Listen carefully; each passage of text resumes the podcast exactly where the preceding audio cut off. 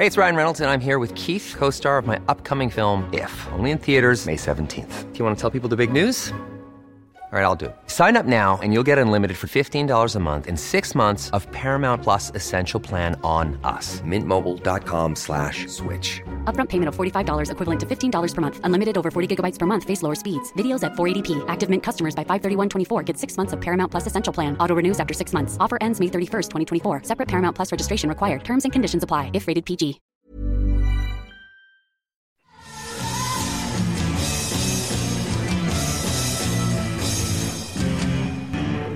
Welcome back to part two with the Dean and PJ, the Books Boys. Woo! Whoa, baby! Now, what else have I read? So, I read PJ. Um, I've, I've recommended before on the show Biblioteca de los Muertos. Yeah, um, you have, so yeah. The Library of the Dead by Glenn Cooper. Now, I, I, I, No, it is. feel- It is to make clear. Like, hold on, because because I've been confused now. It is not a Spanish book because you make it sound mm. like a Spanish book. So I feel bad for saying to you about books not being available in English. This is an Yeah. English book, It's but an English book. it's right? very difficult to find in English. what? so it's by it's very, it's very big in Spain. Okay. I don't know why, but I always well. Initially, I read the first book about a year ago in Spain. It was lent to me by by Valerie the Pigeon Detective, and I read it and I loved Yeah. it. And I recommended it on the show. And then I kind of forgot about it for a while. But recent, I always had in the back of my mind to look out for the sequel. I've never Yeah. seen it in bookshops here in English, Wow. Okay. but I looked in Spain. I didn't find it last time, but this time I did. Uh, and they've got a lot of his books, all in Spanish. So Wow. Okay. Cool. and I, I spoke actually to my Spanish teacher, and she said the same thing. She was gonna, I recommended it to her, and she couldn't find it in English, and she's got to get it in Really? Spanish. And I, I don't know why. Okay. That's strange. Okay. So, So, this yeah, it's it's just a curious thing. I don't have the copy to show you because I've given it to. And- and I do um, need to know it now because- what's it called in English? Then it's just called the Labyrinth of the Dead. And so the first one, Biblio- Biblioteca de los Muertos, is obviously the Library of the Dead. Well, it's very Uh, funny to say obviously, as a, you kind of you kind of assume everyone speaks Spanish. like the Library of the Dead. Okay. I think we know what a, what a biblioteca is now. Anyway, All right. The, maybe maybe not. Maybe I'm maybe I'm. Bit, we were accused on uh, somewhere. I can't remember where of being possibly classist. So I don't. I don't want to. I don't Well, want I, well, I'm not much better because I sometimes recommend books that haven't even been published in English. So yeah. to. Well, yeah. I- look, I can't even find the Library of the Dead. I get here refer like a novel by T. L. Huchu you see, from Zimbabwe. So I don't know. now, So it's very hard to find this book. the sequel that I've read is the Book of Souls. El Libro Okay. de las Almas, and I've just purchased the third one, so maybe next month you'll hear about that. Oh. I'm maybe going to start it like tonight, tomorrow. Again, anyway. if I look up the Book of Souls, I just find Iron Maiden. Um, yeah, I made so, an like- album from 2013 or so. Yeah. okay, very hard to find these books. But anyway, but um, but you can find them in Spain. So guys, uh, first learn Spanish. go on, I- go on vacation. I literally I can't find this chap. Thing. And like, this, are you sure this exists? Because I just find now James Oswald, the Book of Souls. It's very hard to find. Make sure to write the guy's name. I bet he's some Spanish guy with an English He's, he's from like New York or something. I, I don't know what's going on. okay. Well, look, um, Glenn, what's his name? Not Glenn Cooper. Glenn name- Cooper, yeah. Oh yeah, Glenn Cooper, Mr. Glenn Cooper. If you hear this interview, please let us know why he's so popular in Latino America, Spain, and we love to know what what's the connection there. So give us a ch- give us a shout. And, and why you're so unpopular in English. but these are these are amazing books. Now I will I will give the caveat that the set as always, the second book's not quite as good as the first one, but it's still pretty good. So, you know, most most sequels are never quite as good as the original. Um, and this is a sequel, you know, so it's it's Will Piper, the New York uh, detective, FBI guy, retired Okay. now. He's retired now after the first novel. Okay. And if you remember, I need to give a little bit of backstory. So what what this is is in the first one we see a lot of scenes in the present trying to catch a killer, and a lot of scenes linked to the past. And there's a bit with Churchill. There's a bit set way Oh, back in the, in the 1300s and the 700s and all these different time periods. And in Vectis on the Isle of Wight near England, we actually yeah. have these um, like a kind of monastery or, or, or you know type place. Um, and one of the one of the chaps there, he's the seventh son of a seventh son, Oh, and okay. he starts writing, and he just writes lists of names and the date they're going to be born or the date they're going to die. and he writes and writes and writes. And you know, if he writes your name in the book, you're going to die. Um, and it's not Death Note. He's not causing it. He's just predicting. You know, he's just predicting it. Okay, it's almost like God speaking through him, and he's just writing what's going to happen. And he writes, and he starts to cover the whole world. Like he could not possibly know, you know, any right, of these okay. people. It, he's writing concept. in multiple languages, and then he essentially rapes a girl there and has a son. And the son just immediately starts writing, and and, conti- and they're well. writing together like they're writing in tandem like the lists join up when you kind of put them together like they're not covering the same material or anything it's done perfectly and then they expand ah. and expand and this um they, they keep them in this kind of underground crypt just writing essentially and they, they have all these books so by the time of this sequel you know that's all over with um, hmm. But there was loads of these scribes, loads of them, and they just essentially. You the sad bit is they kept basically giving them local girls to violate and that to, to reproduce because they thought they were doing kind of God's work in a, in a sense to re- to create these books. Right, so it's going very dark. Okay. But these books cover from the 700s right up until the year 2027. So these okay. guys wrote a massive amount of births and deaths right to the future. And then at the same right. time, all the books stop on, I think it's the 9th of February, 2027. And they all yeah. just write, you know, end of the world. And all the scribes commit suicide. Wow, that's, that's crazy. Well, it's a, it's a fascinating concept, very dark, but so and this novel is set a few, you know, more or less now, a year or two ago, whenever it was written. So it's yeah. Um, in other words, coming up, but it's not, you know, it's not tomorrow or anything like that. You know, no one's massively okay. worried, and no one really knows about this because even though it was found in kind of British territory, or uh, uh as it were, the FBI and CIA, you know, the the, the Yanks took it all away basically, and they said okay. this is our our secret and it's in it's in Area Fifty One and no one's getting it. Okay, hmm. so this chap Will Piper was involved, but he's retired. He wants out. Um, but someone somewhere finds in an antique dealer one of the books, mm. and it, then it says, "Well, one of them had always gone missing."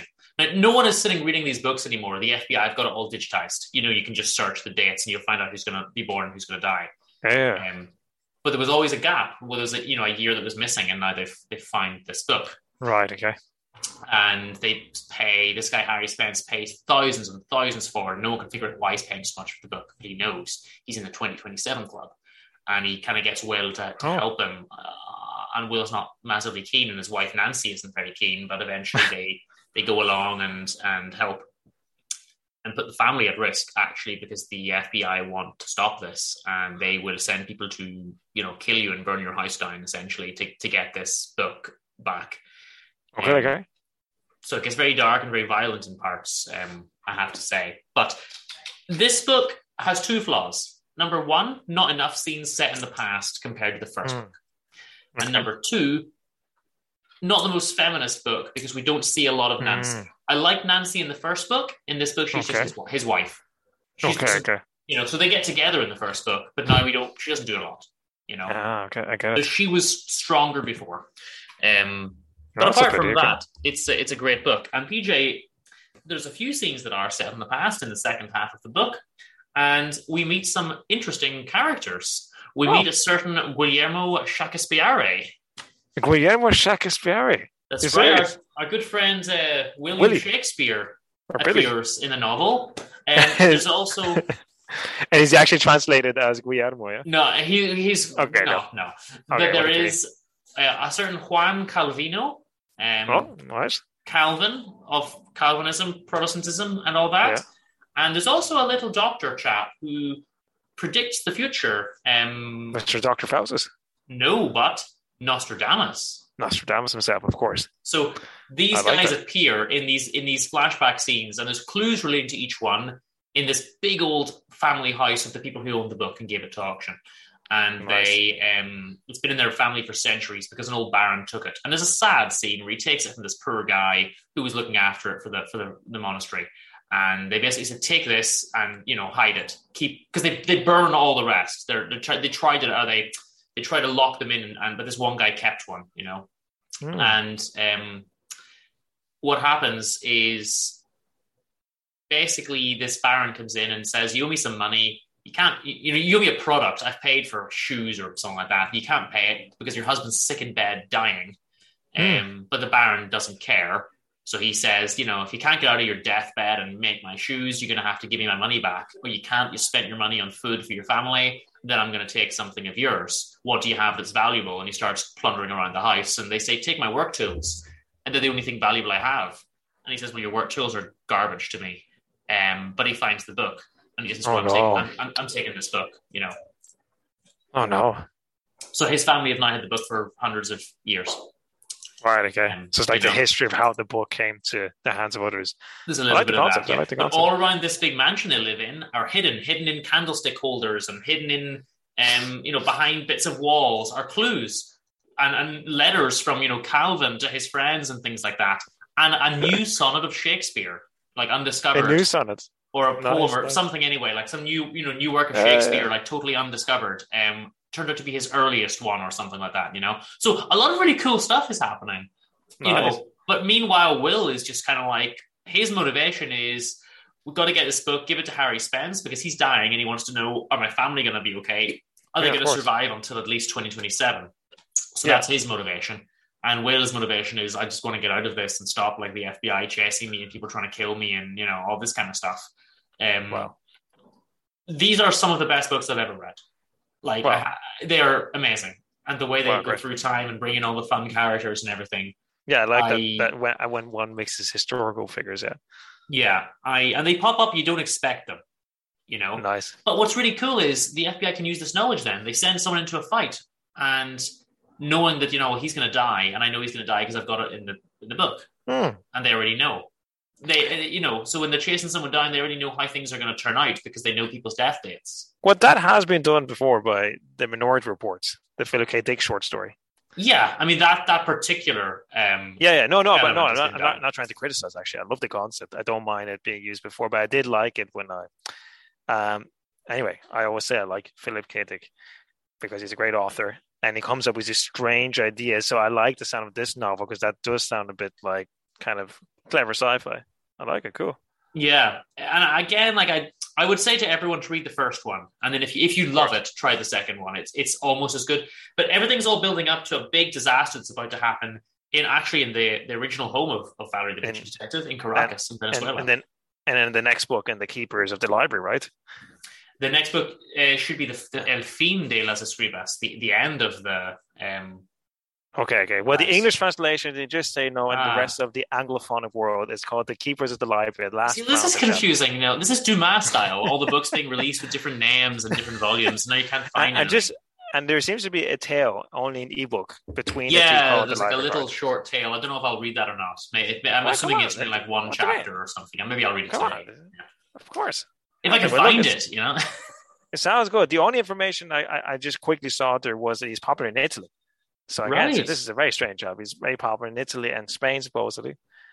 But all right, fair enough. I mean, There's also some sad, you know, Dickensian scenes when they're in school, Yeah. Calvin and his friends, and you know, they, they say to this chap who doesn't. they're- He, he him to school in French, Edgar, and he can't Hmm. even speak French properly. And when he doesn't, you know, conjugate his Latin verbs, the teacher just takes the cane and beats him until he's bleeding. You know, all this oh kind of no, that's stuff. unfortunate. you know, so it's it's a little bit of that, but interesting. They took Calvin. It's it's it's a strange. Uh, it was yeah. an unusual choice. Yeah. yeah, yeah. But I mean, I just find Calvinism as well. It's, it's quite can be. Yeah, because they talk a lot about eternal damnation. So I'm wondering, does that lead up to the third part? You know? So the idea here is that we see the formation of these characters. We see how Calvin gets his Okay. idea of predestination Right. because of the book. And we see how Shakespeare develops his writing, and we see how Nostradamus develops his prophesying. and a lot I of it's related to this book. I like it. Yeah. But these people have only ever seen the one book. There's thousands in this underground sealed up vault that right, tell okay. the whole history of the whole world. But you know, only one ever made it out into civilization. Wow. No, I do like the concept, and and one wants to know what what happens. Of course, Yeah. you make a sound from the book. Cool, awesome. absolutely fantastic. So I really, really love those ones. Um, so And again, everyone- or listen to the Iron Maiden album, but it's not one of their better albums. I, I I don't think you should change the name. I think I like I like the way that you kind of stuck with the Spanish name up until now. Just keep it. So what's it called in Spanish? El libro de los muertos. So the Biblioteca de los Muertos and el Libro de las Almas. So the ultimate recommendation is Dean is get those books, but in Spanish, please. If you can, if you can get Yeah. them in Spanish, that would be would be preferable. Um, PJ, it's just time to mention this month's uh, sponsor. We are sponsored oh. by the Anna Karenina Method.gov.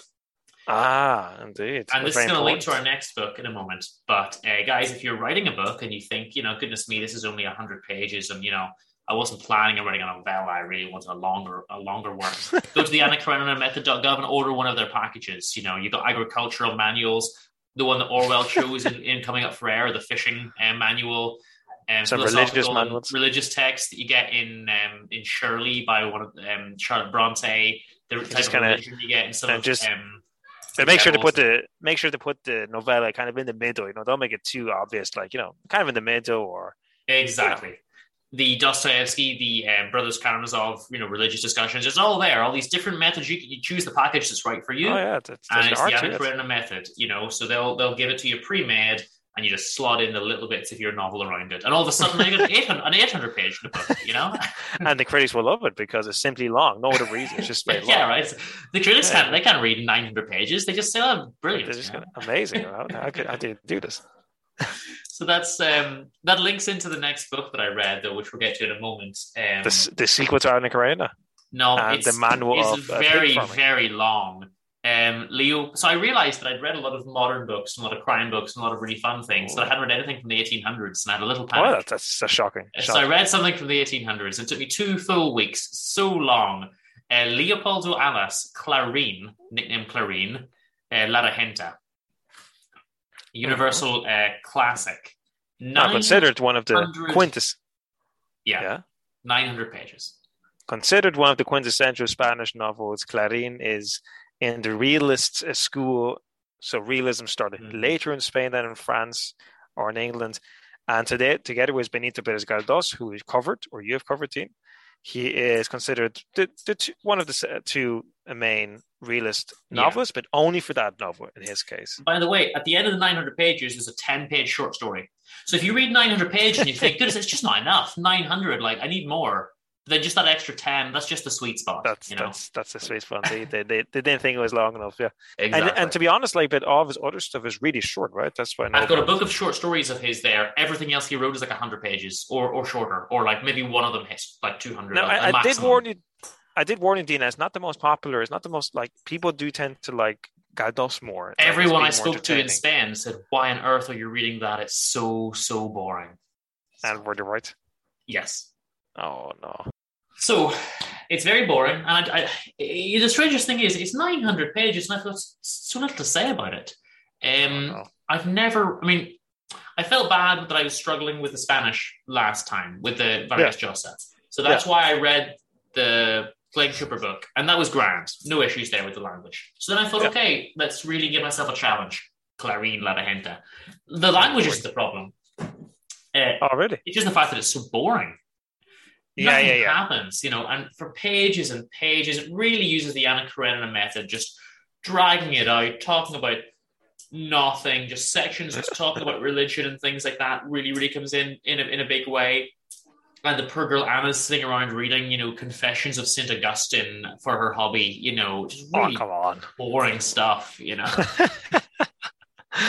oh Lord, okay. So, was there anything nice about it? What was positive about it? No, nothing really. It's so I'll tell you really. We've got this girl Anna. Uh, Anna oh, sorry, she is La Regenta, okay? She marries yeah, okay. like an old magistrate or you know, I guess regent, if you will, but um, they're in Vetusta, so this kind of ancient old antiquated town, right? The word means antiquated. And some of the characters of Dickens, some of the side characters, Dickensian type names like Visitacion and Olvidito, like forgotten and this kind of stuff. So, so, so sometimes it's almost a Dickensian kind of naming convention with the side characters, where the, the name hints at something about the character's personality, which I like. That was the only good part.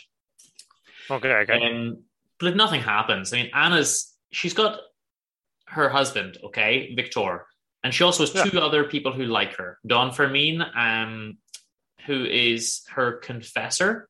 So basically, it's her her priest and this guy Mesía.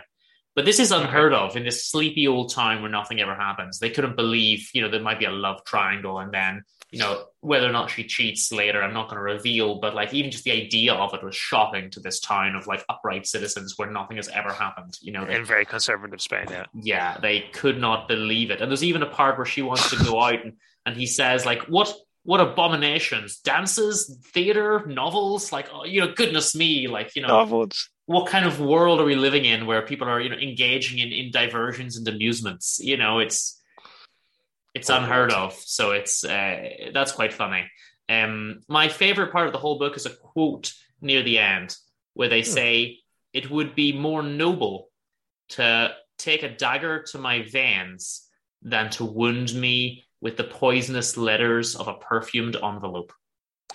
I think you liked it because it does sound one of your like one of your songs. Yeah, right. I gotta say, I should have I should have written that myself, but he beat me to it by a few, you know, two hundred years. years, you know? years. oh, so um, essentially, he wrote one of your songs and then built the Anna Karenina method. Yeah, but he's okay. And there's a lot of you know just people judging each other and saying like, "Oh, these women who don't know how to, you know, do anything other than wash babies," you know, the women in this town, and just a lot of like gossiping and people hating each other for no real reason and small mm. town mm. stuff happening, you know. Um, but there's really very little plot. You know, these two men like her, and, and then you wonder, well, is she having an affair with one of them or isn't she? Um, mm. But it's a lot. It's a lot of her sitting around um, and her husband being suspicious of her, and just they're, they're talking, and and um, you know, nothing really happens for the majority of it. It's just and lots of religious bit. She's contemplating religion, and you know, she's reading, as I say, confession. Yeah, yeah, and, you know, yeah. All right. Doesn't sound, you're not selling. It, you you're know? not selling it, you know. I'm afraid. You're not. You're not, you're no. not making me want to read it. And the problem is, it's 900 pages. You know, that's the problem. yeah, yeah, okay. For only a short story, right? And, and no, yeah. or a song. It's just a now song. and again, you think something's starting to happen, and for a couple of pages, it gets interesting, and I think, oh wow, okay, something's happening here and then it's just you know no let's talk about religion for 30 pages. It's like ah, you almost you almost had me there. And I, I can't even remember any more details than that because it was a slog to get through. It almost ruined my holidays you know? Oh lord okay. Well i'm surprised. How can you how, how can you put up with 900 pages of that? And i swear everyone was like that's so boring. Why are you reading that? Like it's a classic. I thought i need to read the classics you know? Oh no. But it has next to no plot. Like it's just the the love story, and some of the side characters are slightly humorous, of course, but there's an awful lot of just well, will she date someone? I should say they hold her in admiration the whole time like, oh my, it's La Regenta. Like, we're so privileged to see her. She's she's beautiful mm. and she's godly, and they refer to her as being almost a goddess and a princess, and even her husband does, and everyone worships this woman. She's just mm-hmm. like queen of the town, you know. She's just amazing. She's on the biggest pedestal possible, you know. Okay. Um, but the, the only real thing to take away from this book is the uh, the dagger in the perfumed envelope um, that I that I, I paraphrased there. oh, just one single line. Yeah, but you know the writing style, like his writing is fine. It's just too long. So I'm, yeah, gonna, yeah, try, I'm gonna try maybe next month, the month after, some of his mm. shorter works, some of his short stories. Okay, and, give him a know. second a second chance. I don't think many people give him a second chance. it's very nice of you. well, but anyway, it's a very it's a very drastically different. So go ahead. It is a very interesting movement, realism in Spain. It's just you, you chose maybe the most kind of tedious one out yeah. of all. It's just so the shorter books are so the, the length is drastically different from from 900 pages to 60 that I think you know it might be worth reading just to give them a second chance. Mm. You know. Okay. But well, that's very nice of you. Yeah, well, there we go. We should mention, of course, that we're joined as always by Little Alfred. We've got the whole Books Boys uh, gang. And, got the gang um, here. We've got our TNC network that support us, and we're played on, on Radio Oxon. So hello to everyone in Oxfordshire.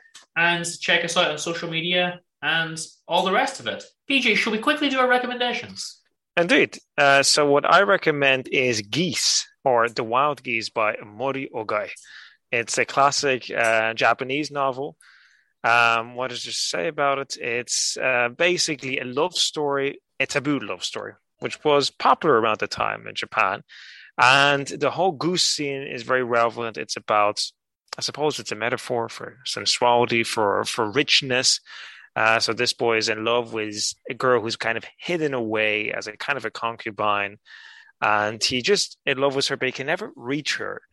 Uh, it's a very short novel, very sweet short novel, very well written. Uh, give it a try. Mori Ogai, classic novel.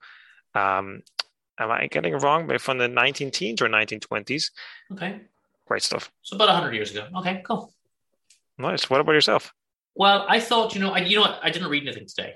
I took a day off. Like Lara, La Regenta broke me, and I took a day off reading. Um, and I'm going to start something new tomorrow. But uh, I I have here my recommendation. I thought I'd just do something different. Sometimes you review children's literature, and I never really do. Oh, Um, yeah. So I've gone for the ultimate children's literature for the little little kids, the Dick Yeah. and Dora books. These are the books that I Oh, read yeah. when I was like three, four years old. So technically, the first books I ever read. Oh wow. Okay. Dick and Dora and their their pets, Nip and Fluff, and they're just like little, just a series of tiny little picture books for kids with a few lines of you know story. Um, but we get this Nice. kind of it's set in the fifties. I did like little fifties, happy little you know kids in in middle class suburban kind of England, you know. But we Yeah. we, we get um we get these kinds of. I'll, get, I'll read a, a section a section of dialogue because this is what this is what kids are doing on a daily basis. Oh, of course, yeah. We will play. Yeah, we will play, said Dick and Dora, presumably in unison. Dick runs and Dora hops. Dora hops on a line. So she's drawn a line on the ground. This is my Okay. line, said Dora. See, Dick, I am on my line. I can hop on my line, said Dora. It is fun to get on a line and hop. If my children talked like this, I would get an exorcist. Like, I don't know what. Oh no, it's Just, okay. just this normal, uh, everyday children's dialogue. It is fun Yeah, to get right. on a line and hop. It is very natural. I mean, this is what the kids are up to nowadays, right? Yeah, That's right. how they talk. So that's my Oh. recommendation. Um, and by the way, PJ, just before we wrap up the episode, uh, one thing I wanted to mention was the, the the the series of books I was talking about, the Library of the Dead. They're making a TV show soon.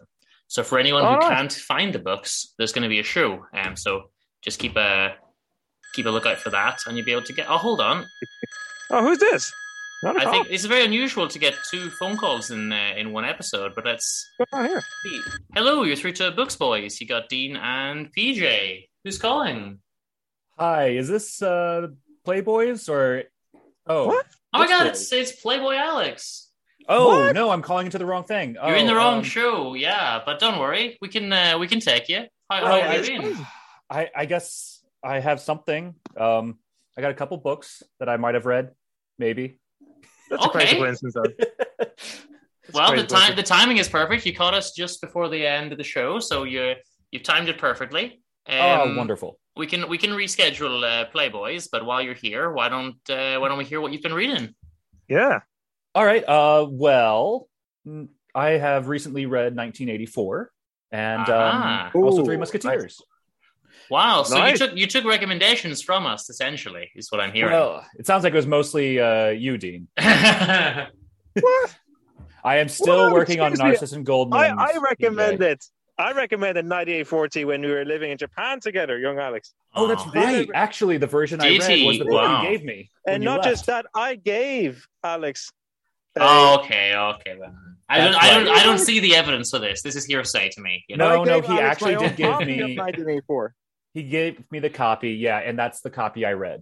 Okay, well, if you, yeah, that's the copy you read. We've we've given him uh, one recommendation each, then, uh, PJ. Nice.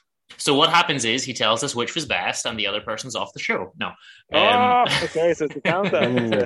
Ooh, Ooh. that's That's, uh, that's actually dark. really hard. I'm not sure which one I could say is better. oh wow, really? you saved us there. You saved us. That's the real token Very of friendship. diplomatic. Neither of us Alex, Alex is a, he's a very But- diplomatic playboy. But yeah, PJ, I don't think we can kick Dean off his own show. Um, I don't think we can, no. I don't think so. Does anyone else know how to record and edit? yes. Well, as, you got a fair point. All right. Well, Alex, So what why, did- why don't you tell us about 1984 first, since that's the one that caused the controversy there? Sure. So 1984 is it was actually my first time reading it. I'd read Animal Farm in high school, but you know, not exactly the same thing.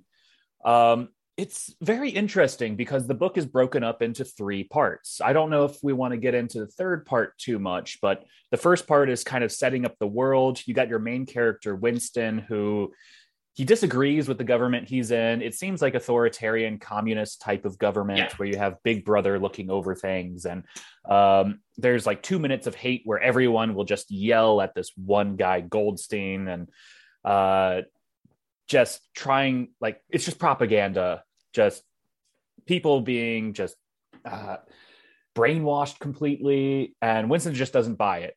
He wants it just gone. Yeah, interesting though. The the two minutes of hate, we we still have that. Like you can go nowadays yeah. to like these you know junkyards where you smash up cars to get out your aggression and things like that. Like well, it's the same principle. Well, it's more of a propaganda thing. Exist.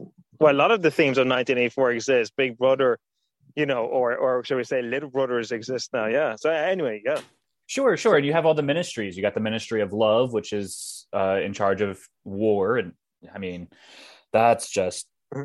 spot on. Ministry of Truth is the one that the book focuses the most on, and that's yeah. the one that basically, well, they take the truth and then turn it into whatever propaganda they want to release to the public. And so these misnomers are something that we see today as well.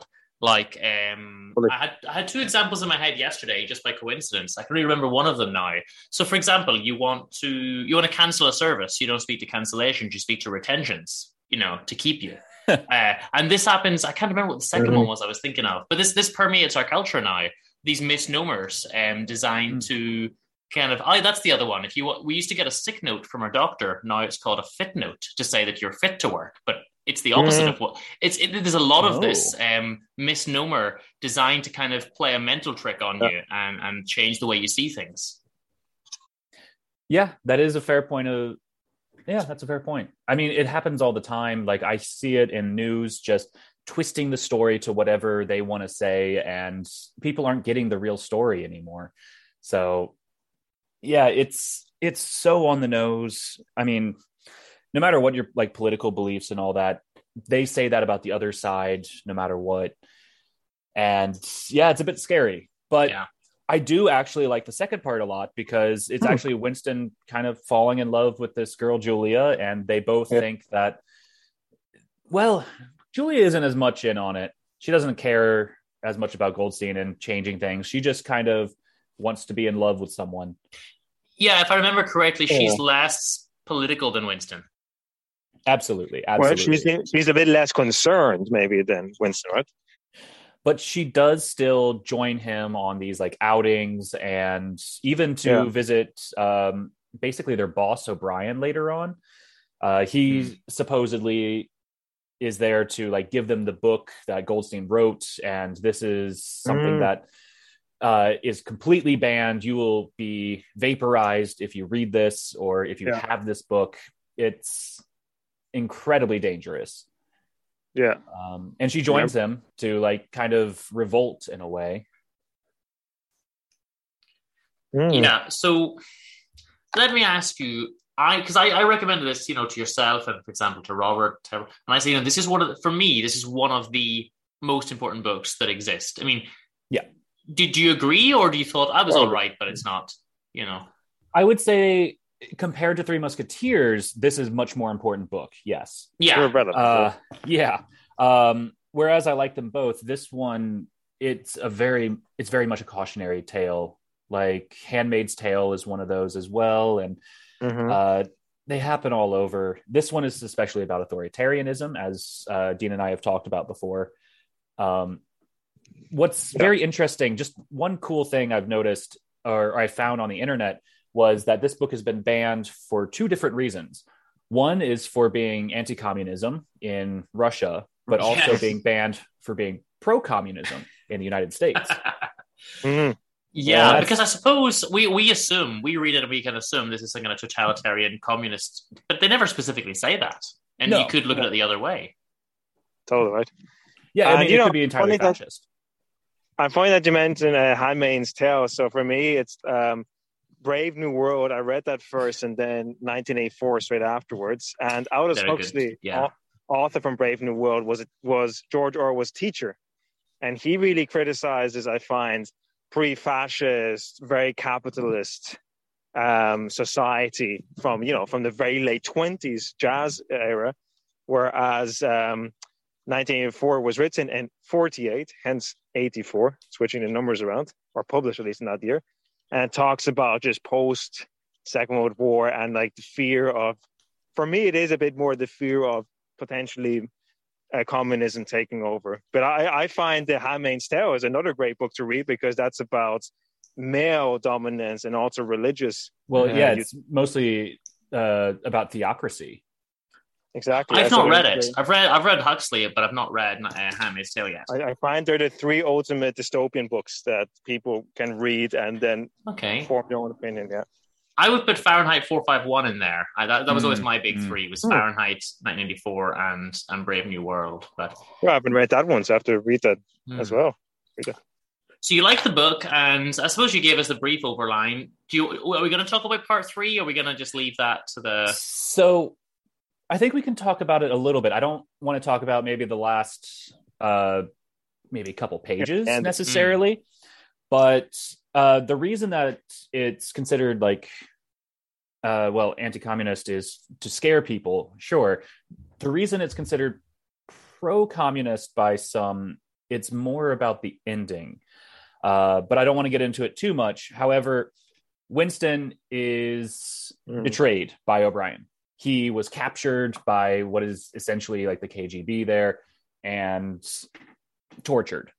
And they're not exactly trying to vaporize him, they're not going to kill him, but they're trying to brainwash him into being like everyone else to fit into society normally. Mm, Yeah, totally. that's, that seems And- pretty and- tough to get through. And that's the entire last third is just torture, basically. Oh yeah, Room One Hundred One. The a great Yeah. concept because it's basically what's your ultimate fear? Put it in a room. That's your torture. So that And I the final torture. It the torture wasn't working basically, or he was agreeing with them, but he wasn't going to betray Julia, and Julia wasn't going to betray him until you go into room 101, where, well, yeah, they basically do betray each other. uh, deepest fear, and I find that is a method used in, in, in you know, it's used by many, by many who are against terrorism or by terrorists themselves. You know, it's used a lot that method. So he's given Yeah. some cool names. He's also given the concept of uh, you know there are three superpowers. One is your Hmm. ally, one is your enemy. But then you can, the, then the politics, the government decides from one day to the next to switch it, and then all of a sudden it's the old idea of two plus two is five. If everyone says it, then Yeah. it's then it's true. Everyone said no, no, this, but they were my enemy yesterday. And my friend, oh yes, what are you talking about? It was always that way. If everyone says it, if social media pushes you, you believe that maybe there was something deeply wrong in your head. Yeah, that that's a core principle of the book is just changing. Yeah. You know, here are the facts today. Everyone's in agreement, and then tomorrow, just saying, "Well, now we've changed that," and everyone is so brainwashed essentially that they're just like, "Yeah, this has it's always been this way, right?" Like, and so tell me about Winston because I noticed this in in a lot of Orwell books, and I, there's usually one person who feels that the world isn't right. You know, everyone else just seems to go along with it. And in this case, it's literal, what essentially is brainwashing mass propaganda. In other books, it's not. It's just people are living in the normal world. But there's always someone kind of thinks the world isn't right, and I don't know why, uh, but we need to do something about it. And that's a character that I really, really empathize with it. So I like Winston.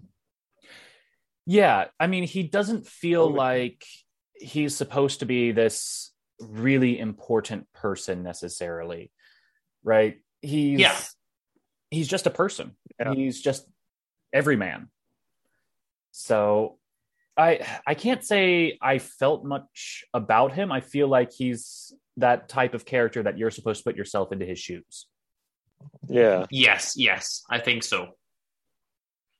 He's not remarkable, but you're meant to. He's supposed to open the door for you to empathize, and, and as you say, you know, imagine yourself in that situation. Really, Exactly, exactly. Totally is. So, what do you think about Three Musketeers then?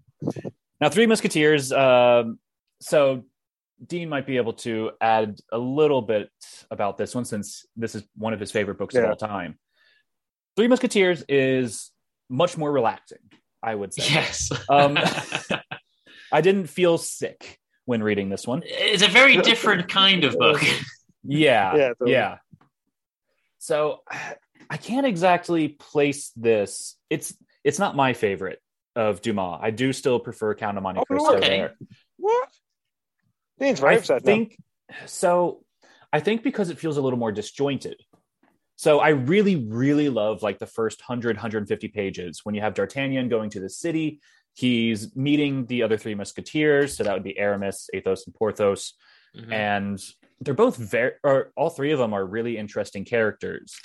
And the way they meet, the way they just kind of, they basically meet as enemies and they end up having to go to duels against each other. And it's kind of funny just to see, like, hey, I'm supposed to duel you? No, I'm supposed to duel him. there, he ends up in duels with all of them and somehow yeah. survives because other people try to attack and yeah, he kind of saves them. One thing I love about uh, they duel, but they're very gentlemanly about it. You know, and if someone's injured or something, oh, they'll yeah. say, "Oh no, we're not going to duel. You've got a sore arm. You know, let's give you a week or two to recover. We'll come back here, and then we'll fight to the death." You know, that, that is one of my favorite scenes from it. I, I really, really enjoy it a lot. Yeah. Um, and then after that, basically, they have a secret mission that they have to take care of, and they all go to uh, London, basically, to uh, give some information to the Duke, or well, actually, sorry, to get uh, something from the Duke. And each one is kind of each of the three musketeers is left along the way to deal with a fight or something. Mm-hmm. And I can't say I was too excited about it because I was wondering, like, oh, where's this going to go? They're going to come back later in London, and London's going to be where like mm-hmm. the climax is. No, they come back all fine, and it doesn't seem to go anywhere. It was okay. a really big adventure for such a minor mm-hmm. problem. Just getting jewels from the Duke to give back to the Queen, and sure, it could have turned into something big. Um, I, that's why I feel like it feels a little disjointed because then you have them going to war after that, and then you have the stuff with Milady after that. So it feels like kind mm. of four different stories. Now I can see it mm. like in maybe four different books where you would have like a sequel. Um, or even like a TV show where you have this story first and then this story and then this story. Yeah, yeah. Where I think it could work much better. But as one whole book, it didn't entirely connect. Now, each story for the most part was really, really good. Um, so if I were to just see them on their big adventure going to London, I would have probably had more fun. But then we come back and it's like we're just going to go to war now. Uh, all right. Okay. Uh, I thought we just had something giant right before. uh, I suppose that's the nature of this kind of picaresque novel, where it is like, let's go do an adventure. Well, that's over suddenly. Let's go do another one. You know. Yeah, I guess I'm more used yeah. to it being one adventure. Yeah. I mean, I, I get what you like, mean actually, and I, I, think that your your point is very valid. Um, it's like uh, it's like Pickwick Papers, for example, from yes. Dickens, where he did random adventures, and when I read that, it was like very enjoyable. But well, you know, it's like a mini, it's like short stories. Yeah. Yeah, yeah. I I guess like when you watch a show that's like anthology series, that's kind of what you get. Yeah. no, I, I should say the sequels are less like that. Um, okay. Well, the, the, the, next sequel, sorry, is, is a bit less like that. It's more one story about the execution of Charles I. Um, then they go back to being like that because they get really long. Like the third book is split into three books. It's so long. So there's just a lot going on and, and it's all separate. so your problem returns. But yeah, yeah. I mean, I would definitely be willing to check out some of the others. And it was a very fun book. I really, really liked um I believe it was Athos he was he just had a really interesting backstory. He was secretive at first, and uh, Dumas really knew how to give you just a little at a time. Aramis was fun, and I think Dean, you said this was your favorite just because of how suave and yeah. Kind of, so I get why you like Athos best because he is very noble. He's the kind of almost yeah. the unofficial leader in the sense that they do look up to him and respect yeah. him in, in a kind of way, you know. And he he gets arrested saying uh, D'Artagnan needs more freedom than I do right now, so I'm just going to go to jail. Like, wow, that is the noblest yeah. thing you could have done. I like Aramis because he's, you know, I don't really like his religious story where he's trying to get into the church and things, but I, I like he is very suave and, and kind of he's well dressed and things like that. He gets all the ladies and he's he's very he is very conniving. Um, and I do go off him as the books go on because he increases that to like to the power of you know to, to an infinite degree of of sort of connivingness and really gets embroiled in the religious world as well. Uh, and then Porthos is just a big you know giant who also likes to look good. He's a bit vain, but actually he's just yeah. uh, you know I'm going to smash things guy. yeah, that's kind of what I thought. He I'm going to smash things and I'm going to drink and have a lot of fun. Yeah. Yeah. Um, do you think that D'Artagnan himself is a bit more layered than maybe the three? Like the three of one main trait, whereas D'Artagnan is a, a character. I would still say Athos is probably deeper than Oh. D'Artagnan because Athos he he is noble, but he's also has a past that we know a lot about. We know that uh, he was married and he basically killed the woman that he was married to because she was uh, set to be or Mm. sent to be executed. Um, Mm. And I feel like that gives him a lot more depth. Yeah, D'Artagnan like at a- the beginning doesn't really have a lot of depth, so Mm. he got me a little less interested than Athos. you can when, when whenever there's a tragedy, I find um, you know in the backstory it immediately makes it more dimensional the character, right? Because all right, you know something about the past, and you can relate to what happened in between. It kind of fills in a lot of lines. I feel like. yeah, it feels like there's a lot, a lot more there to look at. Now, D'Artagnan, he didn't have so much of an interesting past. He got some money from his father. His father was a musketeer, and he liked to fight a lot. So at the beginning, it's like, all right, where's this going to go? He's a bit of, uh, naive, like in a video game, he'd be like the level one warrior who then grows up into like a level 50 by the end. right.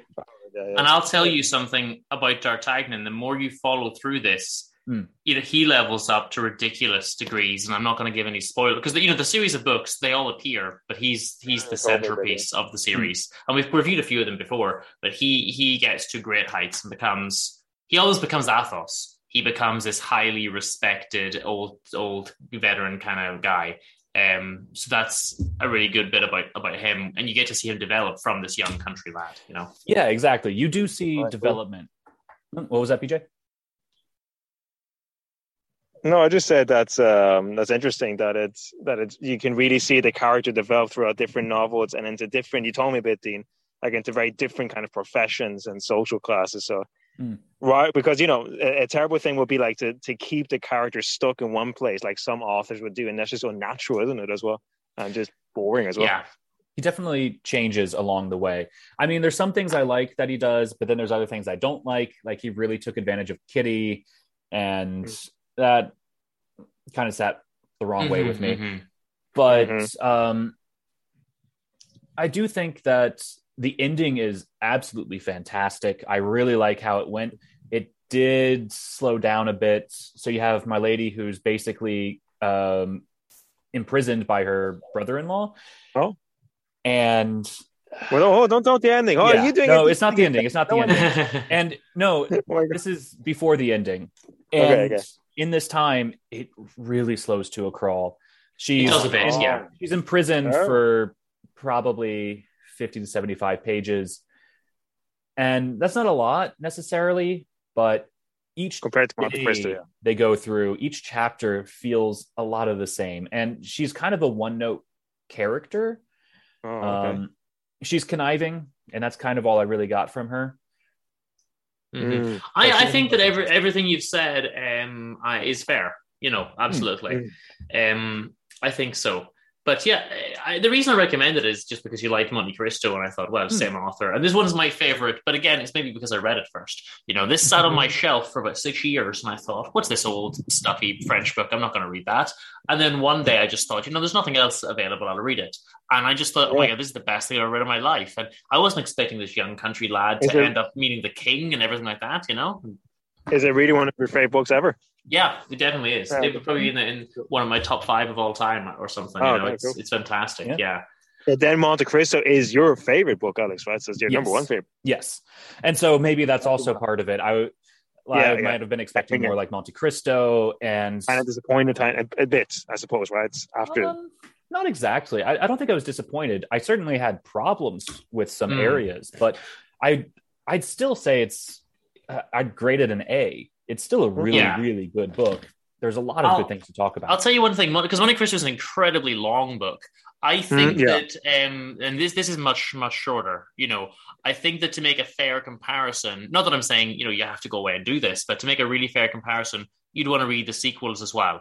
Um, Mm. so Oh. they're a comparable length, and then you see the same level of progression that you see in right, Monte yeah, Cristo. see it as one you know. book. Kind of. Yeah. Hmm. Well, anyway, look, it's good that you that you like them both. Um, very different, very different kinds of books. Anyway, and, books.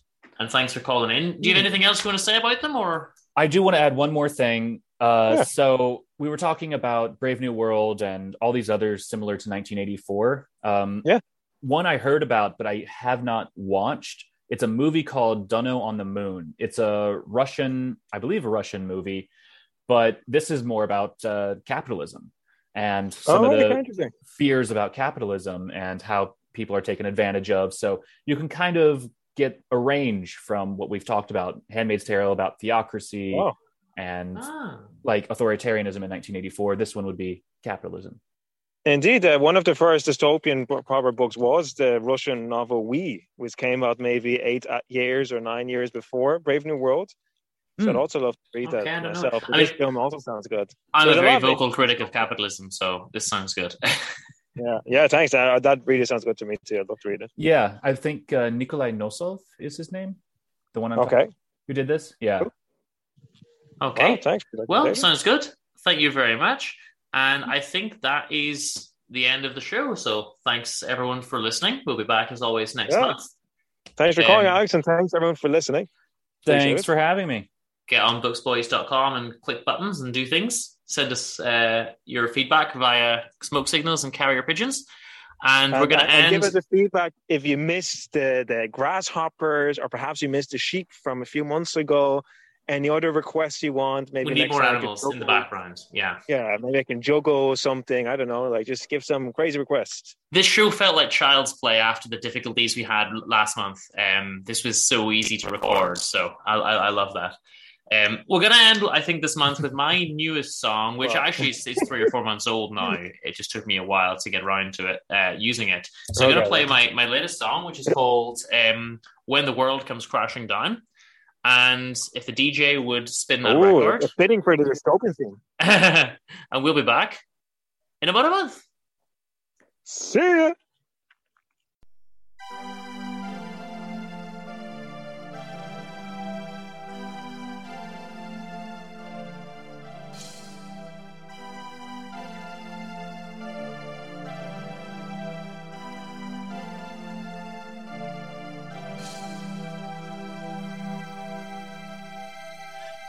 To accept you did not come, cause I've waited for you oh so long. But the love in your heart has now gone, and I'm still convinced you were the one.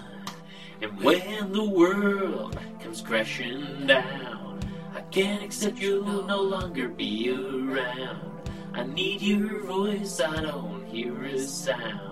My heart is bleeding, dripping on the ground. And whoa, after you've gone, whoa, whoa, the world is a sad song. Whoa. You were my goddess, my Aphrodite. My Aphrodite. flame within me, you ignited. Now there's no Venus inside, and my heart burns from deep inside. Baby, baby, I want you back. You're the only one, and that's a fact. When did our bond begin to crack? Once it was over, there was no turning back. I said, Whoa, after you've gone. Whoa, whoa, the world is a sad song. Whoa.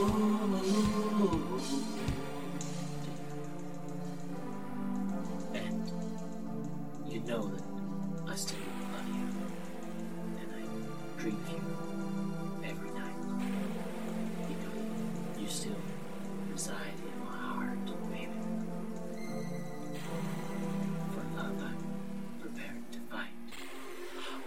thought I could live in a work of art. You were the one to whom I gave my heart. I gave you my heart, girl. I'm so sorry that we had to part. And now we're both back at the start. Said it's whoa after you've gone. Whoa. Whoa, the world is a sad song. Whoa, I said it's whoa. After you've gone, then it's whoa, whoa, whoa. The world is a sad song. Whoa.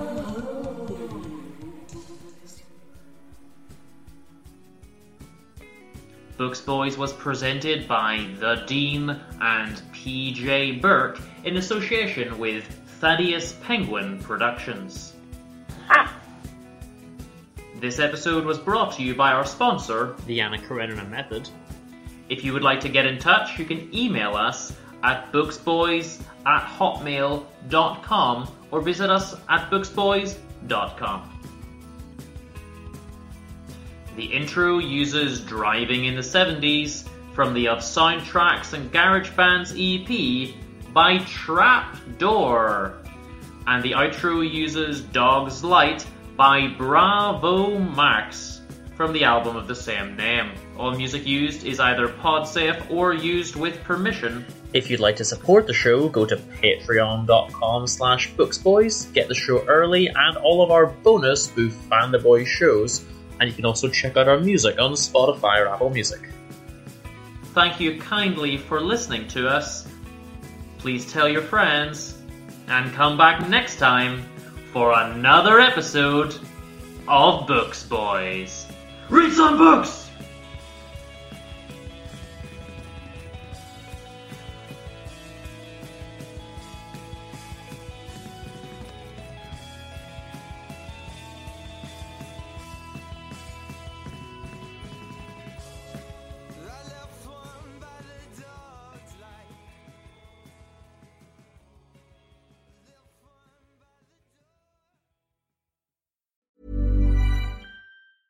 Planning for your next trip? Elevate your travel style with Quince. Quince has all the jet setting essentials you'll want for your next getaway, like European linen, premium luggage options, buttery soft Italian leather bags, and so much more. And is all priced at 50 to 80% less than similar brands. Plus, Quince only works with factories that use safe and ethical manufacturing practices. Pack your bags with high-quality essentials you'll be wearing for vacations to come with Quince. Go to quince.com slash pack for free shipping and 365-day returns.